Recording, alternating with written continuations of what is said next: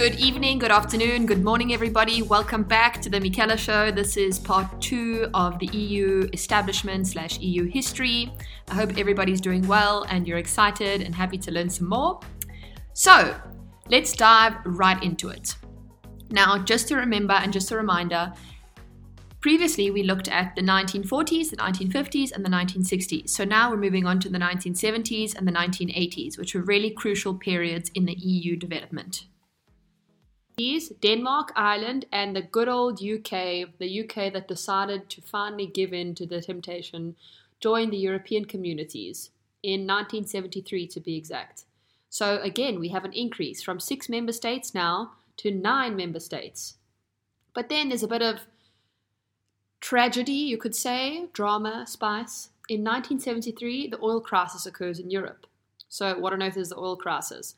Effectively, the king of Saudi Arabia placed an oil embargo, so he prohibited oil from being sent or bought from certain countries on certain nat- nations, specifically on nations that had supported Israel during the Yom Kippur War. Because at this time, or during this time, there was, and as there still are now, there were wars happening and occurring between Israel and Palestine. So, this was a big shock to the world. In fact, the economies crashed all over the place. I remember in uh, my economics courses, all the different types of economics I did, the ni- 1970s were always crucial, especially 1973 because of this oil crisis. It just had such a ripple effect and just turned the world upside down. So, effectively, 1973, long story short, it created economic problems throughout the European area for the nine European countries. Then we've got in 1974, so we've got a year of problems. December 1974, something happens. The member states of the EEC agree to set up a major new fund under the European Regional Policy. Now, the aim of this was to transfer money from the rich to poor regions, which would ultimately improve infrastructure and attract investments and of course create jobs. Get to the end of the 70s. So the 70s were obviously very turbulent times all over the world, but Europe des- decided and worked together and really united itself and helped the weaker countries develop. But now the 80s start with a bang because, I mean, who doesn't love the 80s? I personally love the 80s, even though I was not present, but I live vicariously through my parents' photos and 80s music. But I digress. At the beginning of the 80s, there was a new member to join the EU, and this was Greece. So in 18, 1981, Greece becomes the 10th member state to join. Greece was able to join because it officially become a democracy. I don't know how you say they developed and became a democracy. Is that the correct English? I think so because one of the fundamental pillars of being a member state of the EEC of that time and still today is the country has to have a democracy in place. And then, of course, we don't stop at 10. In 1986, Spain and Portugal joined the European community. Same thing, because they had democracies in place or stable democracies in place after their previous dictatorships. So, again, this European community is really growing.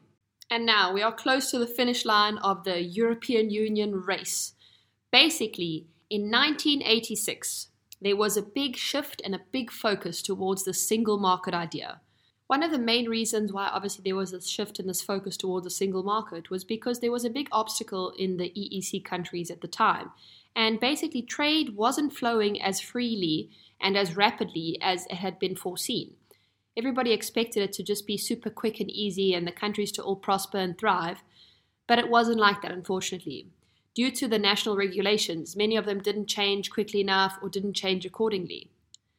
So, in response to this, in February 1986, the Single European Act was launched, which basically means that it was a six year program that aimed to sort out the issues and create a single market. So it would effectively work with all the different countries, part of the EU at this time, which were 12 countries, and try and ensure that their national regulations coincide with this European community and therefore would ultimately ensure free trade and easy trade between and among these different countries. Fast forward six years from 1986. By 1993, the single market officially had launched. Now, it had four freedoms of free movement. So, free movement would be focused on free movement of people, free movement of goods, free movement of services, and free movement of money. But lest we forget, in 1992, so a year before the launch of the single European market, there was the Maastricht Treaty, which was signed in Maastricht in the Netherlands, which was basically the treaty on the EU. It was a major milestone setting clear rules for the future single currency as well for foreign and security policies within the EU. So we know 1992, the Maastricht Treaty, 1993, the single market, 1994, the European Economic Area was created. Now, what is it? Well, the name is quite self explanatory, but it basically extended the single market to countries in the European Foreign Trade Agreement. So, European Foreign Trade Agreement enabled and ensured countries were able to trade freely with European countries. Fun fact Switzerland does not take part in the European Economic Area, but it does have access to the European single market. And then, of course, because this institution or this agreement or these countries are working so well together and starting to prosper and thrive, Austria, Finland, and Sweden want to join. So they join the EU. And at this point, we've got 15 member states. And then in 1995, so Austria, Finland, and Sweden joined in January 1995. Then in March 1995, there was the Schengen Agreement. The Schengen Agreement was basically an agreement that established border free travel in seven countries, and it has now obviously been extended to most of the European, if not all the, all the European countries, actually. October 1997, there was the Treaty of Amsterdam, which effectively laid down plans to reform the different EU institutions and it only entered into force, however, in 1999. But what happened on the 1st of January 1999? The euro was born officially. On the 1st of Jan 1999, the euro came into existence. It was introduced in 11 countries for commercial and financial transactions only. The first countries to adopt the euro were Austria, Belgium, Finland, France, Germany, Ireland, Italy, Luxembourg, the Netherlands, Portugal, and Spain. And with that official introduction of the euro currency and at this point the euro area, I'm going to be concluding today's episode. So, thank you for joining part two of the EU history. I hope everybody enjoyed, learned something new, and has more knowledge to share with others. Please come back next week for part three and the final part of the EU history, because in the 2000s there were many developments regarding the European Union and the different states. So, with that, I close today's episode and I hope everybody has a great day. Thanks for watching and thanks for li- or thanks for listening, not for watching. Bye.